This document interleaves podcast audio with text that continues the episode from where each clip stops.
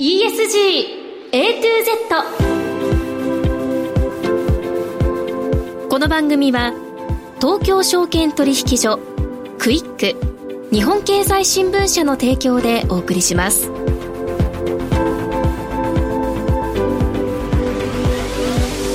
皆さんこんにちは滝口ゆりなです。9月25日月曜日のお昼皆さんいかがお過ごしでしょうか？この番組は ESG A to Z というタイトル通り近年世界規模で関心が高まっている ESG を A から Z までつまり入門編から応用編まで全てお伝えする番組です。ESG とは E Environment 環境 S Social 社会 G Governance 企業統治この3つの頭文字を取った略語で企業が持続的な成長を目指すために必要とされている課題です。本日のメニュー紹介です。最初のコーナーは ESG 投資のツボ。毎週週替わりで ESG 投資に関する情報をさまざまな角度からお届けします。今日は学生投資連合 USIC14 期代表一橋大学商学部2年の北村壮太さんと副代表で慶應義塾大学法学部法律学科2年の畑理香さん。学生目線での ESG に基づいた投資判断や ESG が普及するための考えなどについて伺います。そしてもう一つのコーナーはピックアップ ESG ここでは ESG に積極的な企業の取り組みをご紹介します。今日は引き続きキリンホールディングス執行役員 CSV 戦略部長藤川博さんにお話を伺います。さあそれでは皆さん12時30分までの短いお時間ではございますが最後までお付き合いください人生100年時代と言われる中資産形成に関する議論や SDGs、ESG 投資の意識の高まりなど金融リテラシーへの社会的な関心がかつてないほど高まっています。東京証券取引所大阪取引所は金融経済教育のブランド JPX マネブラボを通じて幅広い世代に総合的な金融経済教育を展開しています。詳細は JPX マネブラボで検索。銘柄選別ってどうやったらいい？来週の相場のポイントは？株式投資に役立つ情報ツールならクイックマネーワールド。マーケットのプロが予想したデータで銘柄探しもできる。プロがチェックする情報も見られる。オンラインセミナーも毎月開催中。マネーはで検索して会員登録しよう。ESG 投資のツボ。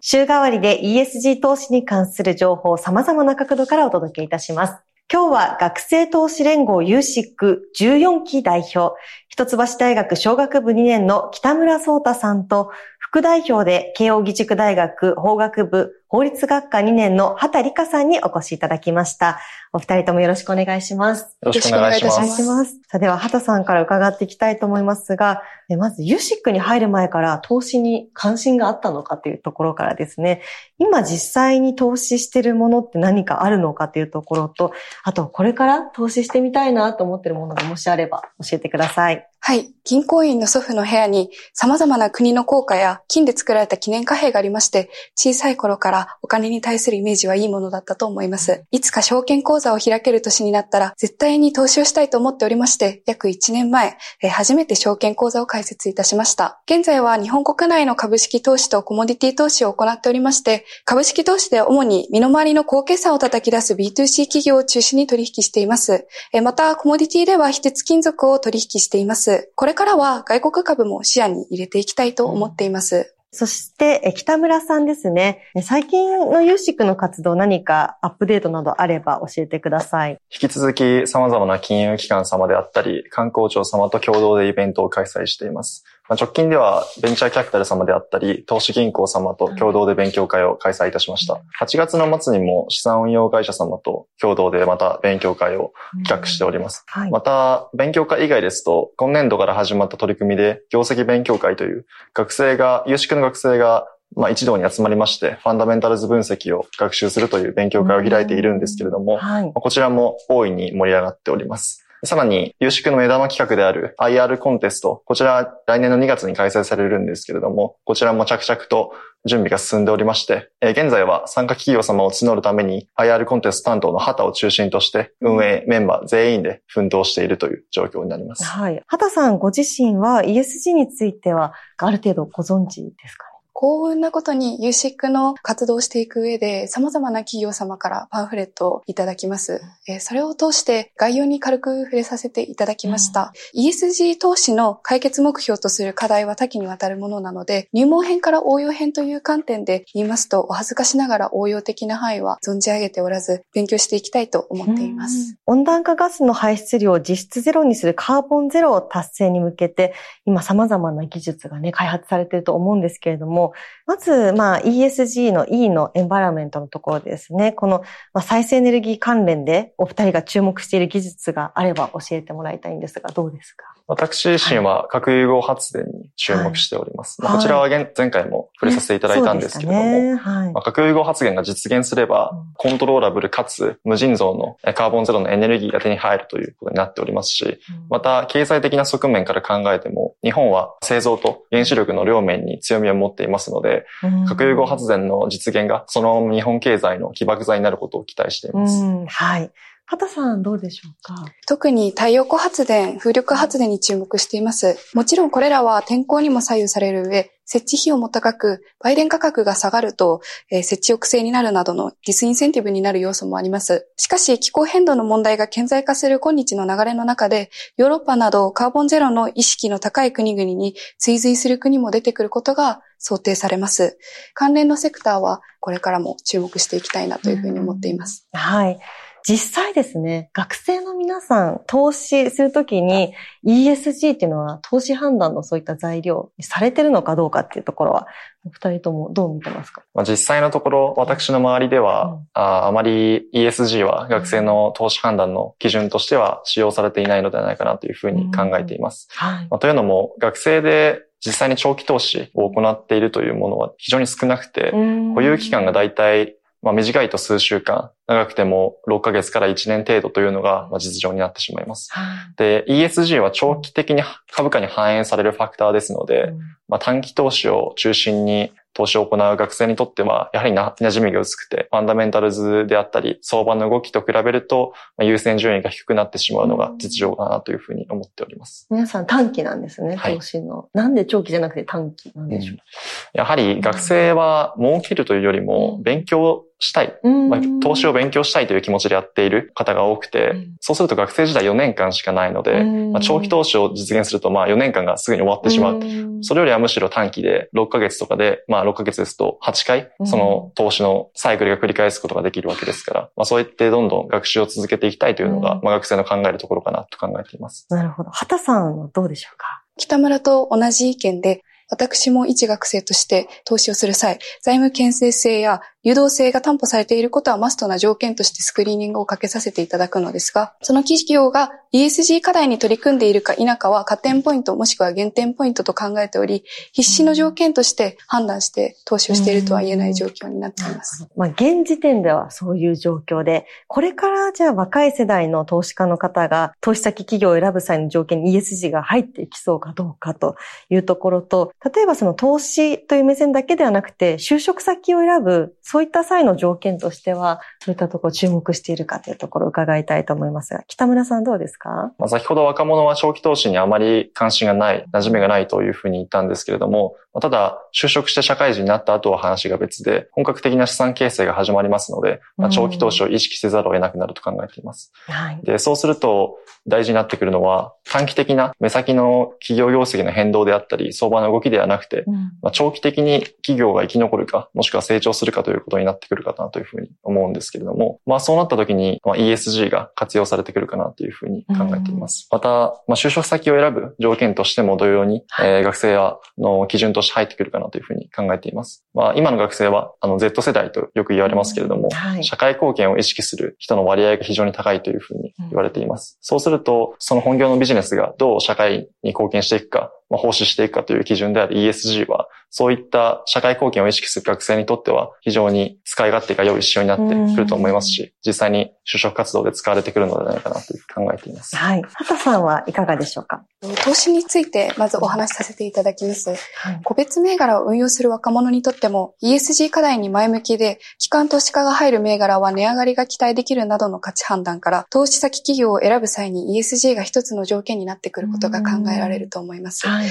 一方で、就職先といたしましても、一つの条件として ESG が注目されることは容易に想像できます。えー、ESG の S に含まれる雇用条件や人権、そして G に含まれる経営理念といった分野の意識が一貫しているかなどの観点は、自らの労働力を直接企業に捧げる就活生にとっても当然重要事項として捉えられる部分であると思います。私も有価証券報告書の人的資本開示などを見て、その女性登用などが進んでいるかどうかっていうところを少しチェックして就職活動を挑んでいきたいと思っています。また、ESG 分野に前向きな企業はパッと見の感覚でも印象が良く展望が明るく見えますので、はい、えー、就活生が ESG に前向きな企業にはプラスのイメージを持ち、就職したいと考えるのは自然なことだと思っています。なるほど。そして今後、さらにこの ESG 普及していくためにはどんな方策が考えられそうかというところも伺っていきたいと思いますが、北村さんいかがですか？方策と言えるかは微妙なんですけれども、はい、ESG の正しい意味を企業サイドがま正しく理解して、実際にそれを開示していくことが大事だと考えています。うん、というのも、ESG は社会貢献を通じて企業価値を高めるという概念なんですけれども、ただ実際には、まどうせ社会貢献、本業とは関係ないという、まあ、片付け方をなされていて、まあ、いわば CSR だったり、サステイナビリティとごちゃ混ぜに考えられているというのが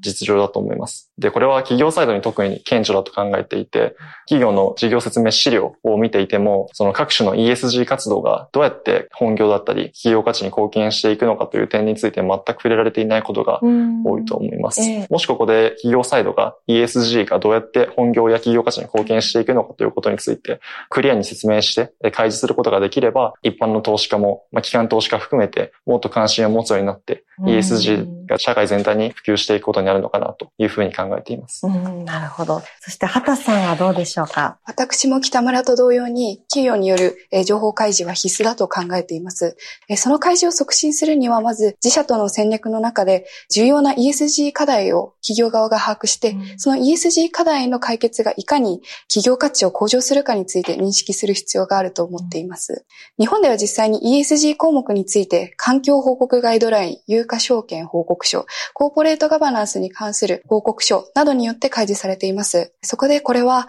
私の朝知恵の妄想で恐縮なのですが、イギリスで実際に実施されている国際統合報告フレームワークのような財務情報と非財務情報を一つで評価できるものがあったら面白そうだなというふうに考えています。また ESG 情報開示は TD ネット上で環境整備が行われており、これがさらに徹底されれば、投資家も一律に企業の ESG 課題に対する姿勢などが把握できると考え、より明確な判断基準になると思います。なるほど。ありがとうございます。さあ今日は学生投資連合 USIC14 期代表、一橋大学商学部2年の北村聡太さんと、副代表で慶応義塾大学法学部法律学科2年の畑理香さんにお越しいただきました。北村さん、畑さん、ありがとうございました。ありがとうございました。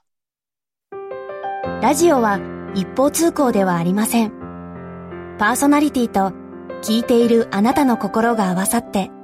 その瞬間に合う心地の良い世界が作られています。あなたが気分を上げたい時やリラックスしたい時、ちょっと寂しい時やぼーっとしたい時など、その時の気持ちにぴったりな音や声を準備してあなたをお待ちしています。ラジコはどんな時も居心地の良い場所でありたい。聞く場所が家だって移動中だって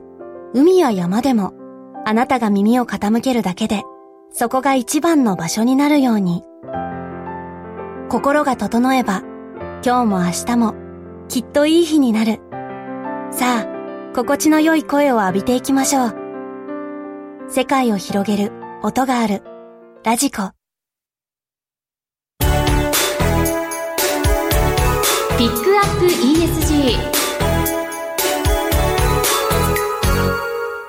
さあ、ここからのコーナーは ESG に積極的な企業の取り組みを詳しく伺います。今日は引き続き、キリンホールディングス執行役員 CSV 戦略部長、藤川博さんにお越しいただいています。藤川さんよろしくお願いします。よろしくお願いします。前回はキリンホールディングスが掲げる CSV 経営やパーパス、そしてその基盤となる種類メーカーとしての責任や健康に対する取り組みについてお話を伺いました。そして今回は環境に対する取り組みやグループ全体での価値の共有方法などについて伺っていきたいと思います。キリングループは2020年にキリングループ環境ビジョン2050を発表していますけれども、この中で生物資源、水資源、容器包装、気候変動、この4つを重点課題に掲げていますね。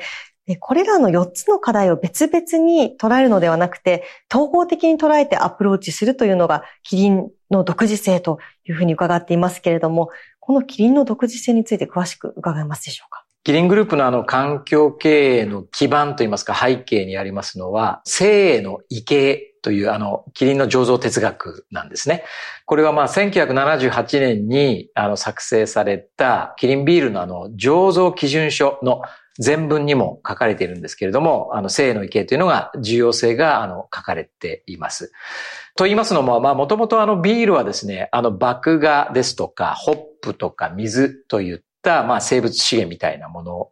から作っておりまして、まあ、これが、あの、この原料が、まあ、すべて、あの、自然の恵みであります。で、それにあの、この麦汁に含まれる糖をですね、このアルコールと炭酸に分解して、あの、ビールの味とか香りを決めるのが酵母になります。で、酵母も、まあ、微生物ですから、まあ、ある意味生き物ということで、はい。まあ、これで生き物に対する、まあ、リスペクトといいますか、まあ、生の異形というように、まあ、自然の生命に敬意を払ってですね、まあ、生命科学を極める必要があるというのが、元々のキリンの技術の基盤になっているという考え方です。はい。で、まあ、この生の異形というのは、あの、1952年にノーベル平和賞を取られた、あの、シュバイツァ博士がおっしゃっていたことで、まあ、我は生きんとする生命に取り囲まれた、まあ、生きんとする生命であると。まあ、要は、我々は、まあ人間も、まあ生物の周りに囲まれて生きているんだよ。だから生物も大事にしなきゃいけないよねっていうような考え方で、まあ人々の多様性ですとか、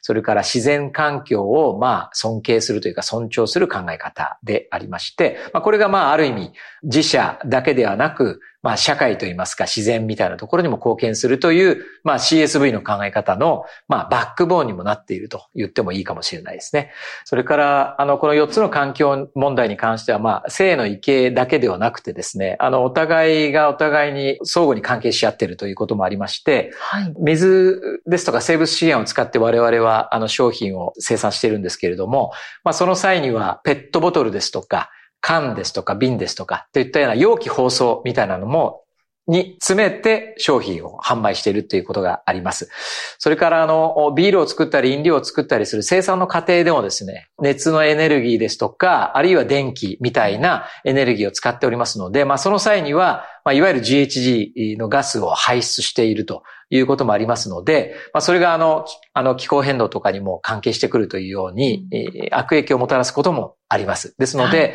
まあ、水とかあ農作物のような自然資本を使いながら、まあ、容器に詰めて、エネルギーも使いながら、あの、商売をさせてもらってるんですけれども、まあ、それぞれがですね、お互い影響をすることがありますので、まあ、この4つが我々の事業には大きく関わってくるということで、我々の環境戦略の中ではこの4つをテーマとして、重点テーマとして取り上げているということであります。はい。こういった課題であったり、先ほどおっしゃられた性の意見といった、そういったまあテーマ、価値観についてですね、どうやってこの価値共有してらっしゃるのかなというお話、伺っていきたいと思うんですが、藤川さん、海外事業のエキスパートとして数々の M&A に携わってこられたと伺っておりますが、キリンブランドが世界に広がっていく中で、こうやはりそれぞれの国のカルチャーとかも違いますし、こう価値観の共有ってなかなかこう大変なことなんじゃないかなとお察しするんですけれども、このグループの価値観を今どのように世界で共有していらっしゃるのか、また現地の方々とのコミュニケーションで大切にされていらっしゃることなどありましたら教えてください。はい。必ずしも私も海外のエキスパートではないんですけれども、ええまあおっしゃる通り、あの、多様性が増せば増すほど価値観の共有が大切だっていうのは、私も経験上痛感しているところではあります。でまあ、この価値観の共有については、何を共有するかということと、それからどうやって共有していくかっていうことが、まあ、実質的には非常に重要になってくるかと思います。はい。からあの価値観の共有についてはですね、国内ではキリンナウというイントラネットをあの活用しています。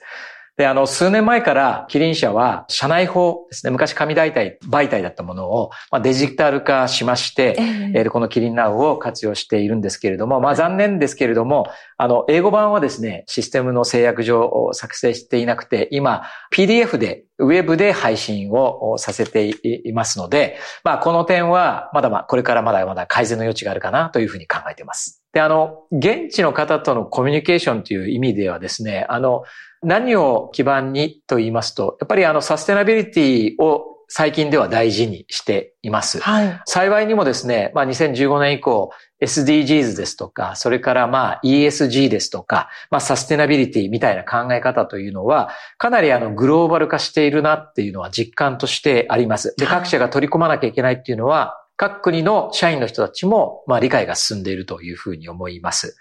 で、先日もですね、8月の10日に、まあ、新しく子会社に迎えました、あの、オーストラリアのヘルスサイエンスの企業があります。あの、我々が買収した会社なんですけれども、はい、まあ、彼らとも買収後初めて、あの、議論をした際にもですね、サステナビリティに関しては、あの、同じ価値観、同じ方向性を持ってるな、というのは、あの、実感を持ちました。ので、非常にあの、価値観の共有は今進めやすくはなったかな、というふうには、あの、思います。まあ、これを具体的にどうやって進めていくかっていうと、まあ、あの、国内でもそうですし、まあ、海外でもそうですし、まあ、国内でもまあ、多様性が求められているところですので、まあ、やっぱり何はともあれ、リスペクトするという基本的な考え方というか、価値観っていうのは、まあ非常に重要かなというふうには思います。あの、どんなに違っていても、まずは相手を認めるというところから始めるというところが始まって、まあ寄り添って相手を思いやれるっていうような気持ちを持つということが、まあ一番、まあベーシックですけれども大事なことかなというふうには思います。なるほど。この価値観の共有というところにも関連してくると思うんですが、パーパスの一つにコミュニティと掲げていらっしゃいますが、これは他にはどのような取り組みをなさっていらっしゃいますか、ね、はい。コミュニティはですね、まあ、まあ、あの、ある意味難しいところではあります。あの、環境とか健康といったようなカテゴリーではないので、まあ、コミュニティで何をやっていくかっていうのは非常に大事な論点なんですけれども、はい、まあ、我々もともとあの、コミュニティのところではですね、まあ、喜びでつながる世界といいますか、これはあの、我々のあの、経営理念でもありますし、スローガンになっています。で、これを念頭にですね、あの、一つは、先ほどあの、グループマテリアリティマトリックスのところでも申し上げた人権の尊重みたいなところですね。それからもう一つは、あの、原料の生産地と事業を展開している地域のコミュニティの持続的な発展みたいなところも目指しています。それから三つ目が、ウェルビーイングを育むつながりとか信頼の創出みたいなところですね。で、四つ目が、ま、食に関わる経済の活性化。まあ、この4つを、まあ、ある一定程度の、まあ、テーマとしてですね、まあ、我々は、あの、今取り組んでいます。あの、例えばですけれども、あの、原料生産地の持続的な発展という意味合いではですね、まあ、私も先々週、あの、出張で行ってきましたけれども、飲料の午後の紅茶というブランドが、まあ我々の、あの、一番売れてる商品ではあるんですけれども、はい、まあ、この原料の紅茶葉をですね、生産していただいているのがスリランカであります。このスリランカの農家の支援もしていて、まあ、スリランカのコミュニティにも貢献していっています。で、ここではあの、レインフォレストアライアンスというですね、まあ NPO の方々がいらっしゃるんですけど、まあ彼らは農家の方々のあの支援をしていて、いろいろなトレーニングをして認証を与えているということです。どういうことをやってるかというと、環境に優しい農法ですとか、それから、えっ、ー、と、品質を高める農法ですとか、それからしっかりと量を収穫できる農法ですとかといったようなことですとか、それからあの人の育成ですとか、というようなこと、いろいろなことをやっていただいていて、まあ彼らのトレーニングをする費用を我々が負担することによって、まあ、スリランカの農家の方、農園の方々にサポートをしているというようなアクティビティもしています。それから、あの、ビールの会社でもですね、自分の会社のビール以外、最近はあの、クラフトビールといって、あの、各地方地方でいろんなビールができていると思うんですけれども、我々あのタップマルシェというですね、まあこれは特殊なサーバー、あのビールを出すサーバーなんですけれども、これはあの、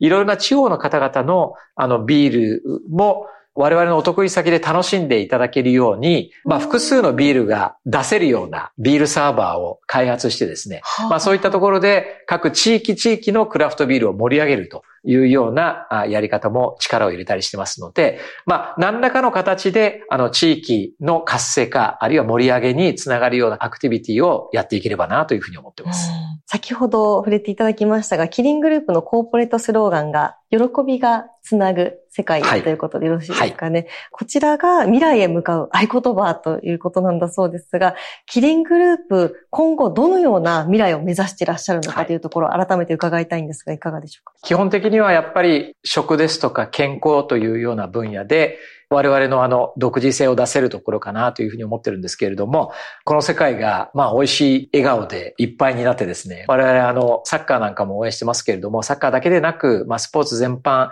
楽しんでいただいて、それを分かち合える仲間がいるような状況に、でビールを飲んでいただいたりですとか、はい、それからまあ家族の方々が健やかでいて、地域全体に豊かさとか活気が溢れて、まあ自然も輝いていられるというような、まあそんなようなところに少しでも貢献できればいいかなとというふうに思っています。その中で、まあ、特に申し上げられるのは、あの、我々あの、キリンっていうのは、あの、キリンのあの、動物のマークご存知かと思うんですけれど。も、はい、あれはあの、聖獣と言われてまして、中国の伝説のまあ、動物なんですけれども、まあ、伝説の動物はですね、まあ、どういう意味があるかって、まあ、いろいろ諸説あるんですけれども、他の人を慈しんでですね、思いやりを持った動物で、まあ、虫も踏まないし、草も折らないっていうような動物で、百獣の長である。で、まあ、天下太平の印だというふうに言われてますので、幸運ですとか、幸福をもたらす動物だというふうに、あの、伝説の中では言われたりします。で今、まあ、新しい、まあ、時代に入ってきて、人が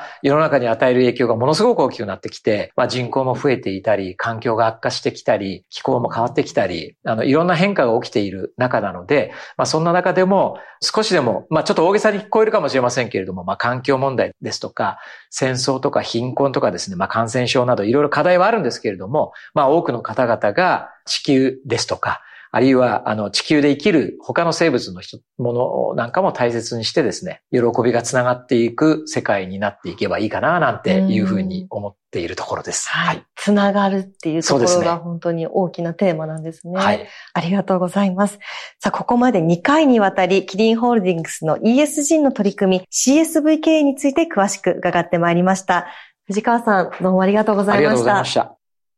仕事はそれなりに頑張れている。業務の知識も増えた。でももっと社会全体を見渡す広い知識も必要だな。とはいえ仕事も忙しいし効率的に幅広い知識を学べるものが欲しいんだけど。ふんふん日経電子版かポイントを押さえて新しい知識と出会えるニュースアプリ。物価や為替世界秩序まで。仕事にも生活にも役立つ情報がこれ一つ。しかも1ヶ月無料だから始めやすい。なるほど。これいいかも。動く年に日経電子版。